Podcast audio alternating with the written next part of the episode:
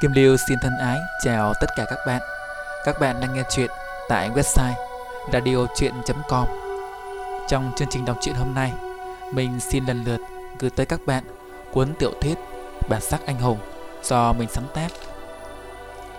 Thưa các bạn, đây là cuốn tiểu thuyết thuộc thể loại võ hiệp phiêu lưu, được mình lấy cảm hứng từ môn phái Nam Huỳnh Đạo có võ đường tại thành phố Hồ Chí Minh. Trước khi đi vào nội dung câu chuyện, mình xin có đôi lời giới thiệu để các bạn nắm trước.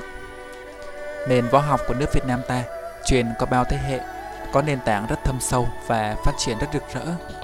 Trong dòng lịch sử phát triển của võ học, xuất hiện vô số các võ phái, các bang hội khác nhau. Tất cả cứ hợp rồi lại tan theo dòng chảy của thời gian. Trong số đó, nổi bật nhất là Huỳnh Gia Võ Quán, lập phái từ đời vua Gia Long Nguyên Ánh. Đây là môn phái duy nhất còn tồn tại qua những thăng trầm của lịch sử, truyền qua nhiều đời trưởng môn đến tận ngày nay, trở thành biểu tượng cho nền võ học của đất nước. Huỳnh Gia Võ Quán có sở hữu một tấm bản đồ chỉ dẫn đến một huyệt mộ có tên gọi là Trấn Quốc Huyệt, được xây dựng từ đời vua Gia Long. Trong ngôi huyệt này có chôn giấu một món bảo bối vô cùng quý giá. Trải qua mấy trăm năm, những đồn đoán quanh huyệt mộ càng trở nên huyền ảo. Chính điều này đã làm dấy nên một cuộc tranh đoạt khốc liệt giữa các thế lực hùng mạnh nhất hiện nay, bao gồm Liên Hoa Bang dưới sự cầm đầu của Hồng Hoa Bang chủ Lưu Bạch Phong, Thành Long Bang trong tay Yến Tùng Đồng Nhân và Huỳnh Gia. Nhân vật chính trong câu chuyện là Huỳnh Võ Tài, con trai của Huỳnh Tiết, Huỳnh Đại trưởng môn, một thanh niên độ tuổi đôi mươi và là một sinh viên năm nhất. Bị cuốn vào vòng tranh đoạt của các bang hội lớn Võ Tài buộc phải thể hiện bản lĩnh của mình để cứu môn phái khỏi nguy cơ diệt vong. Thế nhưng đây là một gánh nặng không hề nhẹ, một trách nhiệm không hề dễ dàng. Bên cạnh đó, nó còn vướng vào những mối tình éo le, những hoàn cảnh ngặt nghèo. Liệu đứng trước sóng gió cuộc đời, những mưu mô của kẻ thù, nhân vật chính có giữ được bản sắc con nhà võ của mình? Xin mời các bạn theo dõi câu chuyện. Chúc các bạn có những giờ phút thư giãn thật thoải mái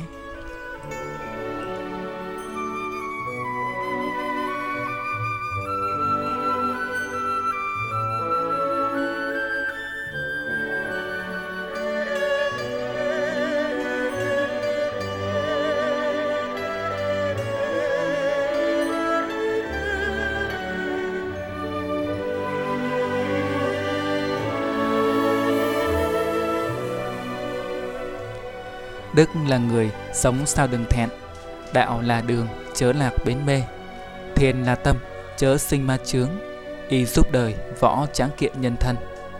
Đức đạo thiền y võ. Bài thơ bốn câu đó được khắc lên một tấm bia đá lớn dựng sừng sững trước cổng võ quán Huỳnh Gia tại tỉnh Long An, miền Tây Việt Nam. Phủ Huỳnh Gia truyền từ bao đời nay là một tòa phủ đệ rộng lớn có kiểu kiến trúc cung đình cổ xưa chính xác là từ thời nhà Nguyễn, nằm trên một con đường đất nhỏ tại một làng quê đậm chất miền Tây Nam Bộ. Nổi lên sừng sững giữa một cánh đồng lúa bạt ngàn của một làng quê thanh bình, sau có núi, trước có sông. Tòa phủ thoạt trông tựa một hòn đảo giữa biển lúa xanh chập trùng, dáng dấp vừa thâm trầm mà cũng vừa cổ kính. Bài thơ do chính tay vua Gia Long Nguyễn Ánh để tặng cho tổ sư khai môn là Huỳnh Tường Đức. Huỳnh Tướng Đức nguyên là mãnh tướng giữ trướng vua Nguyễn Ánh. Nhớ năm xưa, khi nổ ra cuộc khởi nghĩa Tây Sơn, Quang Trung Nguyễn Huệ đích thân dẫn quân vào Nam tiêu diệt vua quan nhà Nguyễn. Nguyễn Phúc Ánh là hoàng thân duy nhất giữ được mạng sống mà trốn thoát. Kể từ đó, ông bắt đầu một cuộc sống lang bạt, trốn chạy khắp nơi để tránh sự lùng bắt của nhà Tây Sơn. Nguyễn Ánh lòng mang hùng tâm, tuy sống cuộc đời lưu vong, phải cậy dựa vào đủ các thế lực ngoại bang nhưng không ngừng mưu đồ dựng lại cơ nghiệp, chiếm lại Giang Sơn, rửa mối nhục mất nước. Huỳnh Tướng Đức là chiến tướng theo vua Nguyễn Ánh, không ít lần cùng vua vào sinh đa tử, thần với vua như ruột thịt. Cuối cùng, sau nhiều nỗ lực gian chuôn Nguyễn Ánh đánh bại nhà Tây Sơn, lập lên triều Nguyễn, triều đại phong kiến cuối cùng của Việt Nam. Vì cảm cái sự trung thành của tướng quân Huỳnh Tướng Đức, nên vua đã ban cho ông quốc tính gọi là Nguyễn Huỳnh Đức lại phong cho ông, làm quan trấn thủ Bắc Thành, và sau là cả thành Gia Định phồn hoa. Người đời gọi là hộ tướng thành Gia Định. Nguyễn Huỳnh Đức, Trong giới võ thuật ngày đó danh chấn bốn phương, Người trong giang hồ, nghe qua danh ông, chẳng khác gì sấm động bên tai Được như vậy là do dòng họ Huỳnh gia có truyền thống võ học lâu đời, Tinh hoa tích tụ nhiều không sao kể xiết Luận về võ công, Không ai là không công nhận rằng Võ Huỳnh gia cao thâm khôn lường Ảo diệu khôn tả Gia số trùng trùng Người học võ, ai cũng phải ngả mũ kính phục, Xem Huỳnh gia là thái sơn bắt đầu của võ học Việt Nam. Thêm vào đó, Nguyễn Huỳnh Đức lại là nhân tài trăm năm khó gặp. Văn võ toàn tài, khó ai sánh kịp. Không những kế thừa triệt để tinh hoa võ học của dòng họ, Mà còn không ngừng nghiền ngẫm, cải biên, Để đưa nó phát triển lên một tầm cao mới. Ông thân là thượng quan của triều đình Vinh hoa phú quý tột đỉnh, Nhưng lại mang tấm lòng vô cùng quảng đại Và gần gũi với quần chúng nhân dân. Lòng ông ngày đêm mang nỗi chăn trở Phải làm được gì đó để giúp đỡ cho ba tánh, Vốn còn đang sống trong cảnh nghèo nàn và mê muội. Nghĩ rằng những tinh hoa võ công mà dòng họ gây dựng được Không phải chỉ là tài sản riêng của dòng tộc, Mà còn là tài sản chung của văn hóa đất nước. Là kết tinh của tinh thần dân tộc Cần phải truyền bá rộng rãi cho quần chúng nhân dân Cuối cùng ông bèn đăng đàn khai môn Mở ra huỳnh gia võ quán làm nơi dạy dỗ võ công cho tất cả mọi người. Ai muốn học thì vào học. Mục đích cũng không ngoài việc cường thân kiện thể, nâng cao tố chất của người Việt Nam. Tôn chỉ lớn trong việc tập luyện võ công huỳnh gia là yếu chỉ tập luyện mà môn sinh đều phải thấm nhuần. Đó là đức đạo thiền y võ. Đây chính là đường hướng luyện tập mà tổ tiên các đời huỳnh gia đã di truyền lại cho con cháu. Chữ đức ý bảo người học võ Trước hết phải rèn luyện nhân đức, cốt cách cho xứng đáng. Sau đến là chữ đạo, tức là phải sống có lý tưởng, hướng đến chân lý ngay thẳng. Tiếp đến, tiếp theo là chữ thiền, là rèn luyện tinh thần cho vững, tấm lòng cho sạch. Sau cùng mới là chữ võ và chữ y. Tập võ là để cường thân, đẩy lui bệnh tật. Các đời trưởng môn huỳnh gia luôn dùng tôn chỉ đó để ran học trò rằng võ công nhất thiết phải đi kèm với một tấm lòng quân tử nếu không thì tất gây họa. Võ càng cao thì họa gây ra càng lớn. Ngày lễ khai môn, từng bừng cờ hoa. Đích thần vua Gia Long đại giá Quang Lâm, ngựa xe rầm rập tới tận cửa chúc mừng. Trong lúc cao hứng đã ban một bài thơ làm quà, chính là bài thơ trên. Bài thơ nêu bật con đường tu tập của người học võ, được Huỳnh gia lưu giữ như một ân điển quý báu. Đến đời trưởng môn thứ tư là Huỳnh Thái, Ông cho khắc bài thơ lên một phiên đan lớn lấy từ Đông Hải, rồi cho dựng lên trước cổng môn phái, lưu truyền tới tận ngày nay. Các đời trưởng môn của Huỳnh Sa, nhìn chung ai nấy văn võ song toàn, danh vang thiên hạ, rất được nể phục không chỉ trong giới võ thuật mà còn ở cả những người dân bình thường. Phổ Huỳnh Gia vì thế từ lâu đã trở thành biểu tượng sừng sững cho nền võ đạo cả nước. Truyền đến nay thì đã là đời trưởng môn thứ bảy, Huỳnh Tiết. Huỳnh trưởng môn kế thừa tinh hoa võ học, y học, nho học của dòng tộc, nên trên thì thông hiểu sâu sắc, văn nho lý triết số, dưới thì lại đạt tới cảnh giới tối cao của võ học, trở thành một vị trưởng môn hết sức lỗi lạc đương thời. Thông qua võ thuật giao lưu với khắp các môn phái trên thế giới, danh tiếng ông lại càng lẫy lừng. Lúc đó là vào trung tuần tháng 9, lão bộc trong phụ huynh ra theo thông lệ sáng sớm, ra mở hòm thư, thì thấy bên trong có hơn chục cái phong bì. Nhìn sơ qua thì lão thấy ngoài những phong bì của các đệ tử cũ phương xa gửi đến thì có hai cái hơi lạ. liền đem cả vào đặt trên bàn của trưởng môn để sau khi ông luyện công buổi sáng xong sẽ đọc. Buổi sáng sớm ở võ đường hết sức nhộn nhịp, có đến hơn trăm môn sinh chia thành nhiều tốp đứng chật một bãi sân rộng tập luyện. Việc tập luyện bắt đầu từ lúc tinh mơ đến khi trẻ con cắp sách đi học mới xong. Lúc đó thì tất cả ra về. Trong võ quán chỉ còn lại tứ đại quản gia, những người hầu và gia đình huynh trưởng môn. Lại nói thêm, tứ đại quản gia là bốn đại đệ tử của môn phái, theo học với trưởng môn từ bé. Đương nhiên võ công cũng xếp vào hàng cao nhất. Trong số bốn quản gia thì có hai người là con trai của Huỳnh trưởng môn. Người anh tên là Huỳnh Võ Đức, là đại đệ tử, xếp hàng thứ nhất. Người em là Huỳnh Võ Tài, là tứ đệ tử, xếp hàng thứ tư. Cơm sáng xong xuôi, trưởng môn cùng các quản gia, tức là hai người con cùng hai đệ tử, uống trà đàm đạo trong sảnh lớn. Chính là lúc ông sẽ chỉ điểm về những tình yêu võ công cho họ. Chuyện vãn, ông xem qua các bức thư trên bàn. Thư của các đệ tử, ông đều tạm bỏ qua một bên, mà chú ý đến một phong thư màu vàng rất sang trọng. Xem qua tên người gửi, mắt ông hơi nheo lại, điều ít thấy ở ông. Các đệ tử lập tức chú ý, ông liền xé phong bì ra coi, thấy bên trong là một tờ giấy màu đỏ như máu. Cả bốn đệ tử đều giật mình ngạc nhiên, vì theo quy củ lâu đời trong giới võ thuật, thì phong bì màu vàng viết trên giấy màu đỏ chính là chiến thư. Chiến thư hoàn toàn khác với các thư giao hữu võ thuật thông thường. Nó hàm ý muốn tranh hùng, quyết đấu, thậm chí là tử đấu. Nếu có án mạng xảy ra, cũng quyết phải chấp nhận, không được dính líu đến chính quyền. Và người nhận thư cũng không được phép từ chối. Ngày xưa, những hình thức tách đấu như thế này rất thường xảy ra. Nhưng từ khi giải phóng tới giờ, giới võ dần đi vào cộng đồng, không còn hùng bá như xưa nữa thì ít thấy. Từ trước đến giờ, đây là lần thứ hai trưởng môn nhận được một bức thư như thế. Lần đầu cách đây đã rất lâu, chỉ có hai đại đệ tử lâu năm mới biết. Huỳnh trưởng môn xem xong thư thì gấp lại cho vào phong bì, nét mặt hơi đăm chiêu. Các đệ tử đều tò mò lắm, nhưng chưa ai dám mở miệng hỏi. Một lúc sau, ông mới nói. Đây là chiến thư, chắc các người cũng nhận ra cả chứ? Con trưởng của ông, Huỳnh Võ Đức, cũng là đại sư Huỳnh, liền nói. Có người thách đấu với cha sao? Họ có thù án gì với chúng ta không mà lại gửi chiến thư? Trưởng môn đứng lên trào bước quan phòng chậm rãi nói. Chuyện này dài dòng, liên hệ tới cả đời cha ta là Huỳnh Nhậm. Khi ông mới lên nhậm chức thì vào hồi mới giải phóng, việc trung chấn buôn phái gặp rất nhiều khó khăn. Nhưng cha ta, ta giỏi hơn ta gấp 10 lần, nên sư phụ của bổn môn cũng nhanh chóng được sắp đặt đầu ra đấy.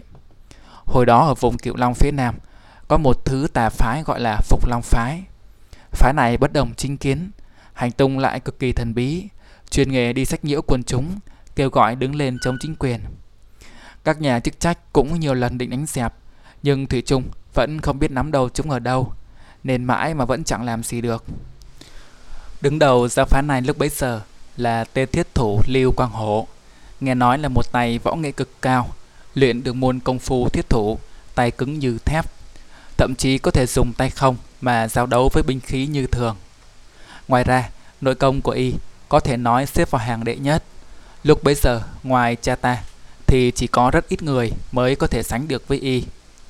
Nhà võ có cách giải quyết của nhà võ. Cha ta thấy kẻ đó làm nhiều điều sằng bậy, thì quyết ý dạy cho hắn một bài học. liền hạ chiến thư gửi cho hắn. Tên thiết thủ này tuy là phường phản loạn, nhưng xét ra cũng là người rất khẳng khái, có thể gọi là một bậc hào kiệt thật sự. Hắn chấp nhận chiến thư của cha ta và hứa sẽ đích thân đến võ quán của chúng ta tỷ thí. Hắn mạo hiểm quá. Huỳnh Võ Tài là con thứ hai của trưởng môn và là tứ đệ tử thốt lên. Nếu chẳng may chúng ta có mai phục hoặc báo cho chính quyền biết, thì chẳng phải hắn bị bắt sống sao? Sao có thể nói thế được? Trưởng môn đáp. Võ lâm có quy củ của võ lâm. Chẳng lẽ chúng ta lại là hạng người đó sao? Điều đó đến hắn cũng hiểu được, mà lẽ nào người không hiểu? Võ Tài bị cha của trách, liền im bặt, thầm thấy hối hận vì phát ngôn bừa bãi. Huỳnh trưởng môn ngồi lại vào ghế, nhấp một ngụm trà, ánh mắt nhìn về phía xa xăm, rồi bắt đầu thuật chuyện xưa.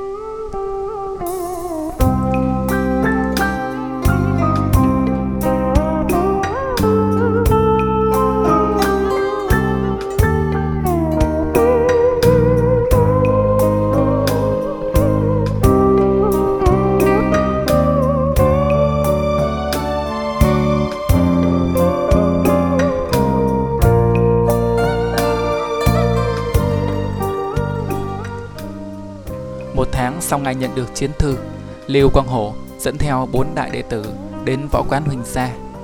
Trưởng môn đương nhiệm lúc đó là Huỳnh Nhậm, dùng lễ tiếp đãi rất ân cần, chẳng khác gì một vị thượng khách. Lưu Quang Hổ là kẻ rất biết lễ độ. Trong lúc đàm đạo với gia chủ, hắn thể hiện rất rõ lý tưởng là phải làm lên một sự nghiệp thật hiển hách, không uổng sống một đời. Hắn cũng là kẻ rất tự phụ, tự cho rằng mình tài trí không thua kém ai, Nên tuy có nghe danh Huỳnh gia từ lâu mà cũng chẳng hề e ngại. Huỳnh trưởng môn hết lòng khuyên bảo hắn rằng, Đất nước phải trải qua bao đau thương Mới giành lại được độc lập. Sao còn muốn gây thêm phiền phức? Người có tài, sao không ra giúp nước Mà lại dùng cái tài đấy đi gây họa? Hắn chỉ mỉm cười đáp, Thật có thể ra giúp nước sao? Việc ta đang làm Chính là đang giúp chăm họ Tìm thấy được đường sáng mà đi cho đúng hướng. Sao có thể bảo là gây hại cho đời? Ta tuy bây giờ bị coi là phản loạn nhưng sau này, Người đời nhìn lại, Khắc sẽ thấy việc ta làm rất chính đáng. Chúng ta hôm nay tỉ thí võ công. Xin trưởng môn, đừng nghĩ tới chuyện khuyên giải ta nữa. Ý tốt của ông, ta xin nhận. Được lắm, Huỳnh trưởng môn nói. Vậy không cần nhiều lời nữa. Nhưng trước khi tỉ thí, Chúng ta phải ra hẹn một điều kiện. Không thể đánh nhau như bọn su côn ngoài đường được. Điều kiện thế nào? Quang Hồ hỏi. Huỳnh trưởng môn đáp. Kẻ thua nếu chết thì thôi, Không nói làm gì. Nếu sống thì phải lập tức tháo biển, xả tán môn phái. Vĩnh viễn không được xuất hiện trong giới võ thuật nữa. Lưu Quang Hổ nghe thế thì giật mình. Không ngờ Huỳnh Nhậm dám đem sự nghiệp mấy đời nhà họ Huỳnh ta để đánh cuộc. Hắn tuy biết võ công Huỳnh gia trước giờ rất nổi tiếng, Nhưng cũng tự biết mình đã là cao thủ, Khó ai địch nổi. Giao đấu thắng thua, thật khó mà biết trước. Mà việc này cũng có nghĩa là hắn cũng phải mang lý tưởng cả đời với sự nghiệp ấp ủ ra để đánh cuộc, Hoàn toàn công bằng. Liêu Quang Hổ lưỡng lự hồi lâu, Huỳnh trưởng môn lại dục Nếu ông không dám, Thì có thể ra về ngay lập tức, Huỳnh mỗ quyết không làm khó. Liêu Quang Hổ ngần ngừ thêm một lúc nữa, Rồi đập bàn quát lớn. Hay lắm, Cứ quyết định vậy đi. Liêu mỗ đã không đến thì thôi, Đã đến thì không sợ gì. Chúng ta dùng chân công phu tỉ thí với nhau, Kết quả thế nào Sẽ tự phải chịu lấy. Tốt lắm. Quả không hổ là trưởng môn một phái. Huỳnh trưởng môn gằn giọng nói, Riêng chuyện đó, Ta đây thật khâm phục ông. Quá khen rồi. Vậy ông muốn tỉ thí thế nào đây? Huỳnh trưởng môn trầm ngâm rồi nói, Chúng ta là con nhà võ. Chuyện tỉ thí võ công là điều đương nhiên.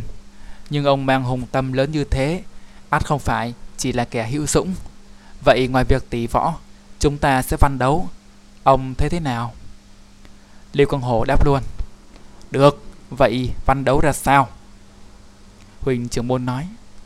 Ta nghe nói ông kỳ nghệ cực cao, Từng theo danh sư mười mấy năm ròng. Lại nói người ôm chi lớn, mưu đồ đại sự, Thì thuật dùng binh và dùng người phải tinh thuần. Nói đến những điều đó, Thì chỉ có cờ mới chứng minh được khả năng thực sự. Vậy chúng ta kỳ đấu, được hay không? Lưu Quang Hổ vốn xuất thân trong một gia đình nho xa Lấy sự học làm gốc Ông nội và cha của y đều là những học giả uyên bác về nho y, số lý, binh pháp, võ thuật, là một dòng tộc danh giá bậc nhất ở vùng Cửu Long. Tất cả những tinh hoa trong gia đình đều được gom lại truyền cả cho y. Y lại vốn tính thông minh, hiếu học từ nhỏ nên mới tuổi thiếu niên, kiến thức đã vô cùng uyên thâm. Năm y 20 tuổi, cha y cho mời hai danh sư, một võ, một cờ về ở hẳn lại trong nhà để truyền thụ cho y. Quang Hổ thật có thể nói là kỳ tài, học một biết mười. Chỉ mấy năm sau, kỳ nghệ của y đã vào hàng bậc nhất. Thêm mấy năm nữa thì đã đánh bại cả thầy, người mê cờ khắp miền Nam, không ai là không biết tiếng y. Võ công y tu luyện đến năm 40 tuổi thì đã đạt đến cảnh giới, xếp vào hàng ngũ đệ nhất cao thủ thời bấy giờ, hùng bá khắp miền Cửu Long, cùng với Huỳnh Nhậm, Huỳnh đã trưởng môn ở Long An và võ sư Năm Đồng Tử ở Sài Gòn thống lĩnh giới võ thuật miền Nam. Nhưng Lưu Quang Hổ lòng ôm chí lớn, bất bình thời thế, hồi xảy ra chiến sự giữa hai miền Bắc Nam, hắn không theo bên nào cả. Hắn tự nghĩ với tài sức của mình có thể dấy lên được đại nghiệp, nên hắn mở môn phái, quy tập lực lượng dưới trướng để mưu đồ đại sự. Nói đến cờ, Lưu Quang Hổ rất tự tin vào bản lãnh của mình. Hắn tuy không biết kỳ nghệ của trưởng môn Huỳnh gia thế nào, nhưng thiết nghĩ mình đã đạt tới cảnh giới tối cao của cờ thì cùng lắm là hòa chứ chẳng thể thua. Hòa là hắn đã đánh giá rất cao Huỳnh Nhậm rồi, chứ tuyệt không có ý xem thường. Nghĩ tới đó, hắn hắn liền nói: "Được, trưởng môn đã có nhã hứng như thế thì chúng ta tỉ cờ một phen. Vậy võ trước hay cờ trước đây?" Huỳnh trưởng môn nói: "Võ và cờ toàn thắng thì là kẻ thắng cuộc, hòa một thắng một cũng là thắng." Mỗi người thắng một thì là hòa. Nếu hòa sẽ đấu tiếp. Vậy tôi xin ra ý kiến tỷ cờ trước, tỷ võ sau. Được, mang cờ ra đây. Quang Hổ khẳng khái nói. Nhưng tôi lại có ý thế này, huynh trưởng môn nói. Chúng ta sẽ đấu với nhau bằng cách phá kỳ trận. Chúng ta mỗi người ra cho nhau một thế cờ, ai phá được trước là thắng. Như thế sẽ không có chuyện đấu hòa được. Liêu Quang Hổ nghe thế thì cũng chẳng sợ, kỳ trận là thứ hắn tinh thông hơn cả. Hắn bèn nói, Huỳnh trưởng môn quả là người tài trí, chuyện như thế cũng nghĩ ra được, ta đồng ý. Lúc đó thì trong ngoài sảnh, đệ tử đã vây kín theo dõi cuộc tỷ đấu. Hai người hầu bưng ra hai bàn cờ lớn, đặt lên hai cái bàn kê ở giữa sảnh. Huỳnh, Huỳnh nhậm trưởng môn và Lưu Quang Hổ, mỗi người một bàn cờ, bắt đầu xếp kỳ trận. Vì cuộc đấu có can hệ cực lớn, nên không cần nói cũng biết hai người tính toán tỉ mỉ đến mức nào. Bản lĩnh cả đời đều dốc cạn, mồ hôi trên chén nhanh chóng chạy ròng, chứng tỏ họ đang phải hao tâm tổn hao tổn tâm lực như thế nào. Nửa giờ trôi qua mà thế trận vẫn chưa dàn xong. Hai đại cao thủ tuy chưa trực tiếp đấu với nhau, nhưng phải tính toán đến từng nước phá giải của đối phương, thật còn căng thẳng hơn cả giao đấu. Trong sảnh chật người, nhưng không một tiếng động. Ai cũng chăm chú theo dõi cách bày trận của hai tôn sư. Tuy phần đông là không hiểu gì. Hai người lúc thì lắc đầu nhăn mặt, lúc thì gật đầu mỉm cười đắc ý. Cứ như thế thêm nửa tiếng nữa thì thế cờ mới xếp xong. Người hầu liền đem hai tấm khăn lụa màu đỏ phủ lên hai bàn cờ. Huỳnh Trường Môn và Lưu Quang Hổ cùng quay về ghế uống một tách trà để lấy lại tinh thần. Trong lòng họ lúc này đã thầm cảm phục tài nghệ lẫn nhau. Tuy chưa bước vào phá kỳ trận, nhưng chắc chắn sẽ còn phải hao tổn tâm lực hơn cả lúc vừa rồi.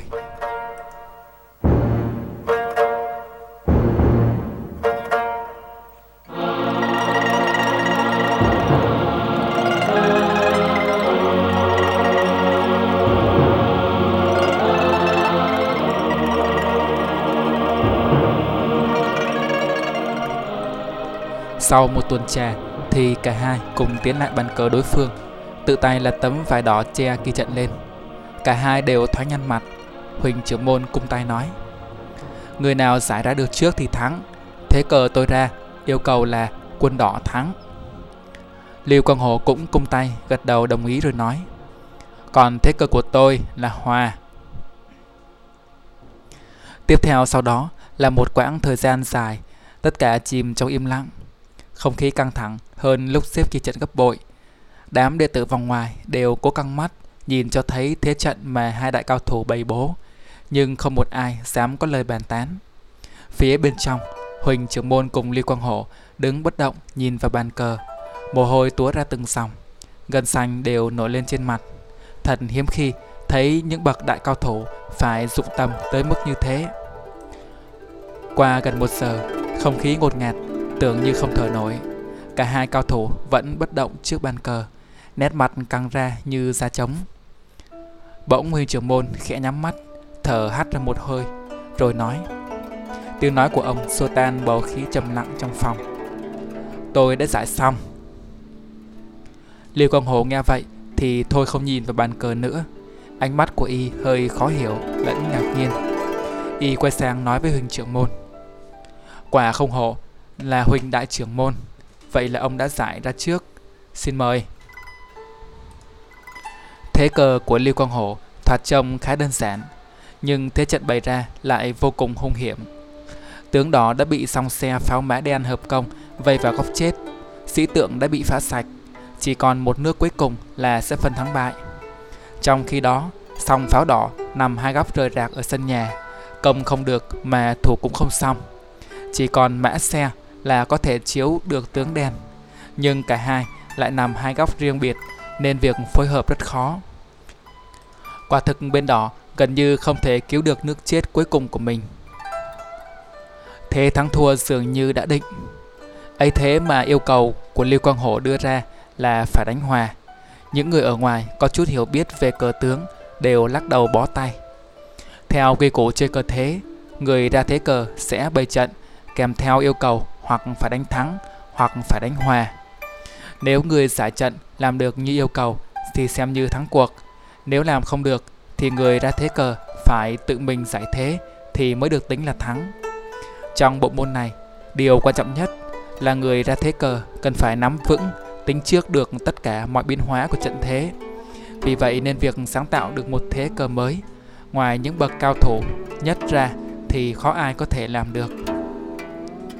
Huỳnh trưởng môn từ tốn rồi nói, Quả thật lưu trưởng môn kỳ nghệ hơn người, Tôi đây bái phục.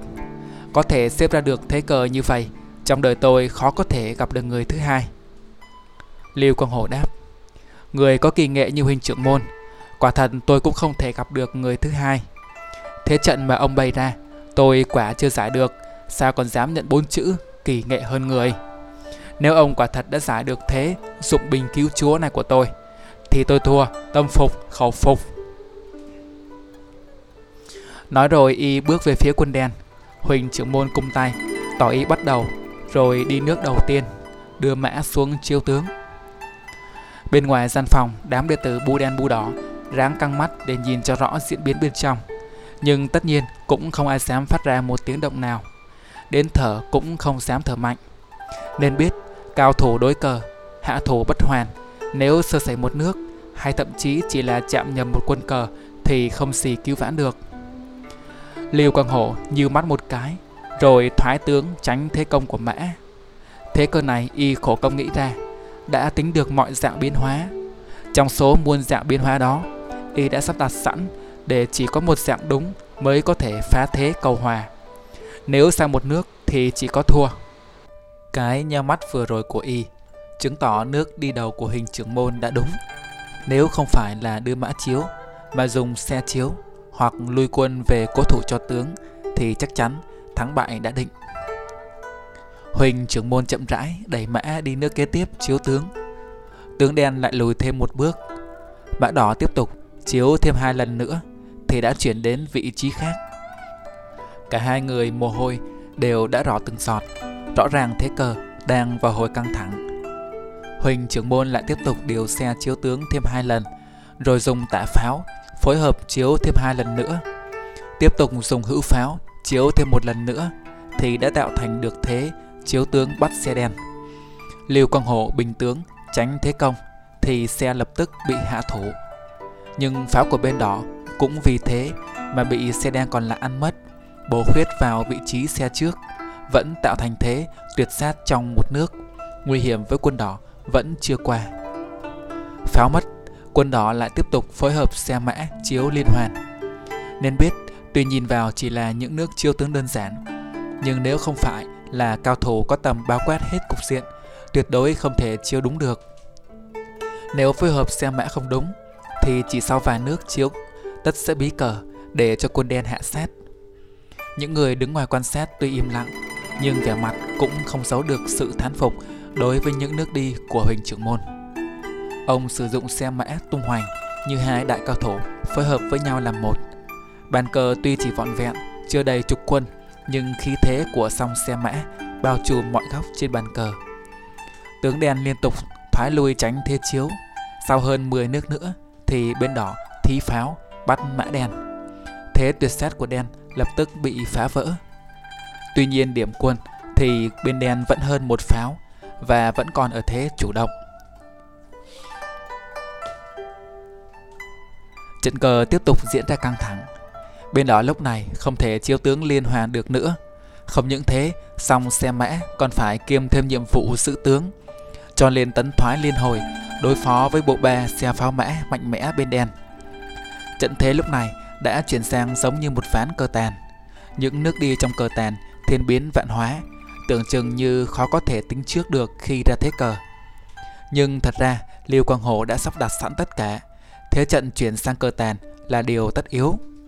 Trong cuộc cờ tàn này, ngay cả những nước đi của xe mã thế nào, y cũng đã dự liệu trước. Nếu bên đó đi sai dù một nước thì sẽ thua không còn đường cứu vãn. Chỉ có một hướng đi duy nhất thì xe mã mới có thể cầm hòa được với xe pháo mã. Cờ thế trước giờ vốn chỉ vòn vẹn trong khoảng 10 nước, ít có thế cờ nào kéo dài tới được 20 nước. Nhưng thế cờ dụng binh cứu chúa của Lưu Quang Hổ đã trải qua hơn 30 nước. trước mắt có lẽ phải vài chục nước nữa mới kết thúc. Như vậy mới thấy kỳ nghệ của hắn cao thâm tới mức nào, có thể tính ra được một thế cờ kéo dài tới gần trăm nước đi như thế. Thoáng cái mà trận cờ đã trải qua hơn một giờ. Đánh thêm nửa giờ nữa thì lúc đó trời đã quá trưa, nhưng không ai rời đi. Ván cờ sắp vào hồi trung cục. Hai bên đỏ đen rượt đuổi dồn ép nhau kịch liệt, nhưng bên đen mạnh hơn hẳn một pháo nên luôn nắm thế thượng phong. Những người đứng xe bên ngoài mồ hôi giàn giụa, bởi vì ai cũng hiểu chuyện thắng thua trong trận cờ này quan hệ lớn đến thế nào, không ai là không run sợ. Quân đỏ nhiều lúc bị ép vào thế tưởng chừng như phải mất mã, tệ hơn là mất xe. Nhưng huynh trưởng môn vẫn khéo léo giải nguy thành an, luôn tìm cơ hội phản kích. Hai bên giằng co kịch liệt, đánh thêm 10 nước nữa thì đã đến giai đoạn cao trào nhất, thắng thua sắp phân. Huỳnh trưởng môn trong một nước đi quyết định điều xe chiếu tướng đen, ép tướng tiến lên một nước, tiếp đến để mã chiếu liên hoàn hai lần, bắt được song pháo mã bên đen, rồi mới bị xe đen hạ thủ. Thế trận lập tức quân bình, hai bên đều chỉ còn một xe, một tướng. Kỳ nghệ hai người lại tương đương nhau, nên dù có đánh thêm trăm nước nữa cũng không thể phân thắng thua được. Thế cơ hòa, vậy là đã định. Những người thuộc võ phái huỳnh gia lập tức òa lên vỗ tay chúc mừng. Liêu Quang Hổ buông cờ, cung tay cười nhạt nói. Huỳnh trưởng môn quả thật là kỳ nghệ hơn người. Tôi đây thua tâm phục khẩu phục. Vậy kỳ đấu xem như ông đã thắng. Huỳnh trưởng môn cũng đáp lễ nói. Thắng thua là chuyện nhất thời, sao có thể lấy đó để nói ai hơn ai kém được. Rồi hai người lại lui về bàn uống trà. Đám đệ tử nhanh chóng giải tán. Huỳnh trưởng môn vui vẻ nói. Chúng ta hãy dùng bữa trưa với nhau. Rồi nếu ông muốn thì chiều nay chúng ta võ đấu luôn cũng được. Hoặc là ông có thể hẹn một ngày khác. Lưu Quang Hồ nhấp một ngụm trà rồi nói. Không nên để xa dòng mất thời gian. Chiều nay chúng ta giải quyết cho xong. Vinh nhục chi hướng một đời. Hoặc ông hoặc tôi sẽ mất. Bữa trưa hôm đó, hai người dùng cơm vui vẻ với nhau. Họ tuyệt không nói gì đến chuyện tranh đấu, mà chỉ thảo luận về cờ và võ công. Họ chuyện trò cực kỳ hợp ý. Nếu không kể đến chuyện khác nhau trong chi hướng, chắc chắn họ sẽ là một đôi chi kỷ. Hết bữa cơm, hai người lại ngồi uống trà đàm đạo. Vừa dứt một tuần trà thì từ phía ngoài sân có người hầu chạy vào, cúi người thưa với huynh trưởng môn. Thưa trưởng môn, có người tự xưng là Nam Đông Tử, ở Sài Gòn xuống, có chuyện cầu kiến, hiện đang đợi phía ngoài. Huỳnh trưởng môn nghe xong thì lập tức bỏ chén trà xuống bước ra cửa. Lưu Quang Hổ cũng bước theo ngay sau. Phía bên ngoài, một chiếc ô tô Nissan bóng lư của Nhật chậm trễ đậu trước cửa. Khi Huỳnh trưởng môn cùng Lý Quang hồ vừa bước ra đến cổng, thì người tài xế cũng mở cửa sau xe. Một người đàn ông bước từ bên trong ra. Người này cao to vạm vỡ, tóc bạc trắng như cước, bóng mướt chạy ngược về sau. Trông ra thì rõ là một người đã lớn tuổi, nhưng da xẻ lại hồng hào như da một đứa trẻ. Ông ta vận một bộ đồ màu giản dị. Bước xuống xe với một cây ba tong, có lẽ bằng gỗ lim, bên tay phải. Huỳnh trưởng môn lập tức cùng tay hành lễ nói. Ngài Nam Đồng Tử bất chợt ghé thăm tệ phái, không biết có điều gì gấp gáp. Người kia cười lớn, cũng cùng tay đáp lễ rồi vui vẻ nói. Đường đột làm phiền, thật ngại quá. Danh tiếng Huỳnh trưởng môn vang xa, lòng tôi nhiều ngưỡng mộ, ít khi có dịp được xã giao. Này nhân thời gian rảnh rỗi nên mạo muội tới hỏi thăm. Sẵn dịp xin được đàm luận về võ học. Lại nghe nói ở nơi này còn có cả thiết thủ Lưu Quang Hổ lừng danh vùng cửu long ghé đến. Nếu ta nghe không nhầm thì hình như hai người có nhà ý trao đổi võ nghệ với nhau. Cho nên lão đây dù đã già cũng ráng xuống tới nơi để được mở mang tầm mắt. Mong hai vị đừng chê cười. Lưu Quang Hổ đứng song song với huynh trưởng môn cũng cùng tay xã giao nói. Nghe danh bang chủ Thanh Long Bang uy chấn đất Sài Gòn mười mấy năm nay, tại hạ vốn đã ngưỡng mộ từ lâu, thật không ngờ đến hôm nay lại có dịp diện kiến. Không dám, không dám, năm đồng tử cũng đáp lễ.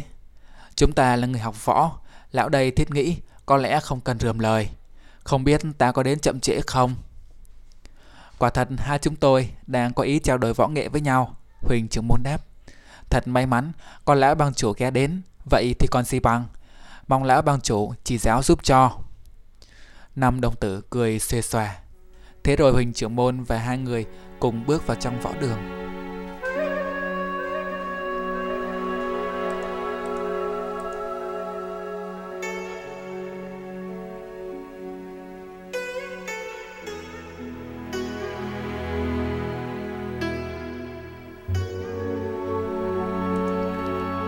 Năm đồng tử, tên thật là Sang Văn Năm, người gốc Hoa, là con nhà võ.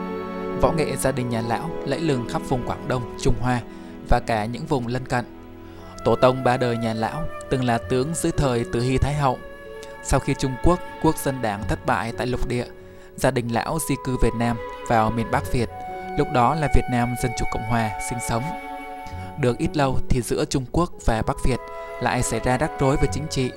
Gia đình lão là một trong số 200.000 người Hoa sống tại Bắc Việt lúc bấy giờ.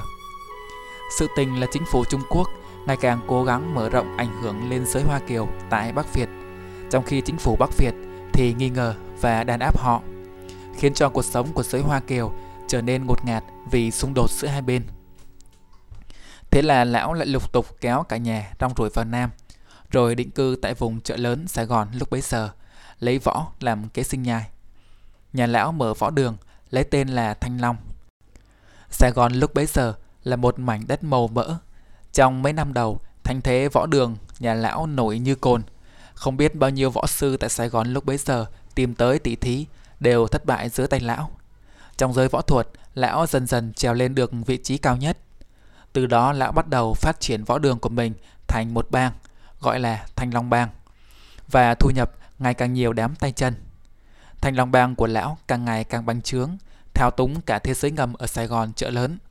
Mọi hoạt động bảo kê tại các bến cảng, rạp hát, sòng bạc, chợ búa, khách sạn đều do tay chân của lão lo liệu. Lão còn lấn sân sang cả lĩnh vực kinh doanh, mở một lúc cả chục cái khách sạn ở Sài Gòn. Lão giàu nứt đố đổ vách, tiền bạc giúp lão vươn đến mọi ngóc ngách của xã hội, không chỗ nào là không có dấu ấn của lão. Kể cả trong giới quan chức lúc bấy giờ lão không có con. Ấy là bởi vì môn công phu mà lão theo luyện từ hồi còn trai trẻ, không cho phép lão được làm các chuyện nam nữ, có cái tên là đồng tự công. Cha lão vốn không định truyền lại cho lão vì môn công phu này là tuyệt đường nối dõi. Nhưng môn nội công này lại cực kỳ kén người luyện, trong vạn người khó tìm được người thích hợp. Xui rủi thế nào, lão ta lại hợp với nó. Thế là việc nối dõi đành để lên vai đứa em trai của lão. Chính nhờ môn công phu thượng thặng này mà lão độc bộ trong giới võ thuật khó tìm được địch thủ. Cũng chính vì thế mà người ta mới gọi lão là năm đồng tử. Tính khắp cả miền Nam lúc ấy chỉ có Huỳnh Nhậm, Huỳnh đại trưởng môn của võ phái Huỳnh Gia tại Long An. Thiết thủ Lê Quang Hổ của phái Phục Long tại vùng Cựu Long là có thể xếp ngang hàng với lão được. Tai mắt của lão dày đặc khắp nơi nên cái chuyện động trời hôm nay là hai đại cao thủ kia quyết đấu với nhau lão không thể nào không biết và cũng không thể nào không góp mặt. Chính vì thế, lão mới tới đây. Ba người vào trong sảnh, chia ghế chủ khách ra ngồi. Năm đồng tử uống một ngụm trà rồi thẳng thắn nói. Ta nghe nói đây không phải là trận đấu bình thường. Huỳnh trưởng môn đáp. Quả là như thế, cũng chẳng dâu, cũng chẳng dâu xiếm gì tiền bối. Hai chúng tôi quyết tỷ võ hôm nay không đơn giản chỉ là giao lưu Tôi có ra điều kiện với Lưu huỳnh đây rằng người thua sẽ phải lập tức giải tán môn phái, không được xuất hiện trong giới võ thuật nữa. Năm đồng tử nghe xong thì mặt hơi biến sắc nói. Ta thiết nghĩ chúng ta là người học võ. Chuyện trao đổi võ thuật là việc nên làm. Miễn cưỡng mà nói thì ba chúng ta cũng có thể xem là những người đứng đầu trong giới võ thuật hiện nay.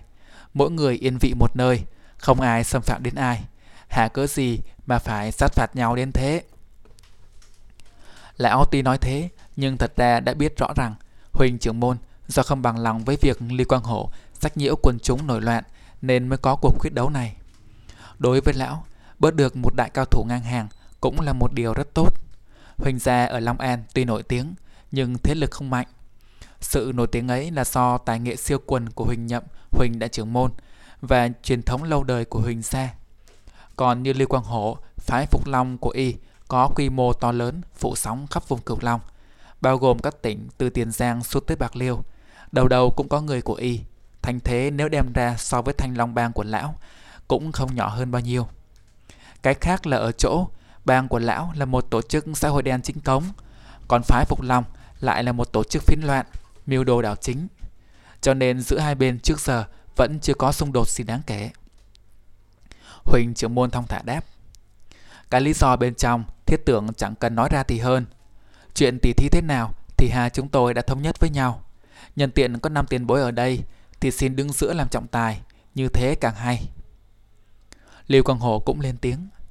Sau khi trao đổi với huynh đại trưởng môn xong rồi, nếu năm tiền bối không chê, Lưu Mẫu đây xin có một cái hẹn được để được chỉ giáo. Năm đồng tử bật cười ha hả nói. Đương nhiên, đương nhiên, thơ hai cần có chi kỷ, học võ nếu tìm được người xứng tầm để so tài thì còn gì bằng. Rồi lão lại đổi giọng từ tốn. Ta lại hai tin, buổi sáng hai người đã lộn cờ với nhau. Chẳng biết là phần thắng đã về ai thế. Lão đây già cả, đi lại chậm chạp, mất một cơ hội mở mắt. Thật đáng tiếc, đáng tiếc. Lưu Quang Hộ cười đáp. Huỳnh trưởng môn kỳ nghệ hơn người.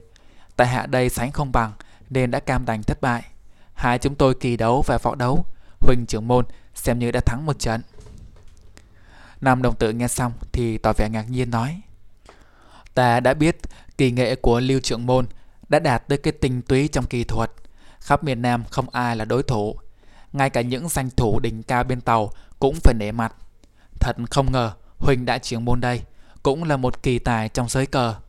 Đúng là chân nhân bất lộ tướng. Huỳnh trưởng môn vội xua tay nói. Cũng là một chút may mắn thôi. Còn nếu so với chân tài thực học, quả tôi chưa sánh được với Lưu Huỳnh Huỳnh trưởng môn khiêm tốn quá rồi. Lưu Quang Hộ liền đỡ lời. Nam Đồng Tử liền hỏi, giọng trở nên trịnh trọng. Không biết trận còn lại, hai người định thời gian khi nào? Ta nghĩ trận cờ ban sáng, nhất định hai người đã phải phí rất nhiều tâm lực. Cứ như hai chúng tôi đã nói trước, Huỳnh chưa muốn đáp lời, thì sẽ ngay bây giờ tránh rườm ra. Được lắm, Nam Đồng Tử nói lớn, người học võ không cần nhiều lời. Vậy lão xin được ở ngoài quan chiến vậy. Ba người nhấp thêm một ngụm trà rồi đứng cả dậy đi ra ngoài sân lớn trước cửa. Đó là một cái sân lát gạch. Trung quanh xếp dây đặc các chậu cây cảnh đủ kích thước. Xen lẫn vào đó là những giã để vũ khí gồm đao thương, tiêm kích, kiếm côn. Sân này là nơi tập luyện cho các môn sinh trong phái. Bên ngoài sân, đám đệ tử đã nhanh chóng chen chúc đứng kín mít, đông hơn hẳn buổi sáng. Ai cũng biết đây là cơ hội mở mắt hiếm có. Tuy vội vã nhưng ai nấy cũng võ phục chỉnh tề và đứng thành hàng lối trật tự vây quanh sân. Không hề giống cảnh đi xem một cuộc ẩu đả bình thường. Năm đồng tử ngồi ngay chính giữa cửa. Huỳnh Trường Môn và Lưu Quang Hồ tiến ra giữa sân. Không khí bắt đầu trở nên căng thẳng. Lúc đó đường vào hồi tháng 9, trời mưa nhiều. Đã 3 giờ chiều, bầu trời kéo mây nặng trịch và gió thổi lớn, khí trời rất âm u. Huỳnh trưởng môn có dáng người to lớn, đầy đặn, khuôn mặt trông chất phác, nhưng đôi mắt tinh anh. Năm ấy đã chạc ngũ tuần. Trong giới võ thuật, không ai là không biết đến, không ai là không kính nể ông. Phần vì võ công của ông cao siêu khôn lường, kiến thức rất uyên bác. Phần vì phong thái của ông rất thượng võ. Trước giờ trong các cuộc tỷ thí, ông chưa bao giờ có lấy một câu tỏ ý kiêu ngạo, nhưng cũng không bao giờ chịu nhún nhường. Lập trường cực kỳ vững chắc, một lời nói ra là như đinh đóng cột. Cuộc tỷ thí hôm nay ông đã mở lời, Lưu Quang Hổ dù muốn dù không cũng buộc phải chấp nhận. Nếu từ chối, tức là đã nhận thua và tỏ ý khiếp sợ. Như thế sẽ bị cả giới võ thuật chê cười, sẽ chẳng còn mặt mũi nào để làm gì nữa. Đó là điều tối kỵ của người học võ. Sấm chớp bắt đầu vần vũ nổ vang, gió thổi lớn hơn và mưa rơi lạ tả. Huỳnh trưởng môn cùng tay nói, Tiếng nói của ông vang hơn cả sấm, át cả tiếng gió mưa. Xin chỉ giáo. Lưu Quang Hổ cũng cùng tay đáp lễ, rồi hai người cùng lùi về sau ba bước, đứng bất động tụ thần nhìn nhau. Nam đồng tử ngồi trên ghế hút xì gà. Tên lái xe một tay cầm ô che cho lão, một tay dâng cho lão một ly rượu. Lão nâng lên uống cạn, rồi đập mạnh cái ly xuống nền, khiến nó vỡ tan tành. Đây chính là dấu hiệu cho cuộc bắt đầu. Một ly rượu vỡ tan, tức là một trận sinh tử đấu. Nếu mất mạng, cũng tuyệt không có được điều gì phàn nàn hối hận. Theo quy củ bấy lâu, nếu một trận sinh tử đấu không có trọng tài, thì hai người sẽ cạn ly với nhau, rồi cùng đập vỡ chén. Còn nếu có trọng tài, thì trọng tài sẽ làm việc ấy.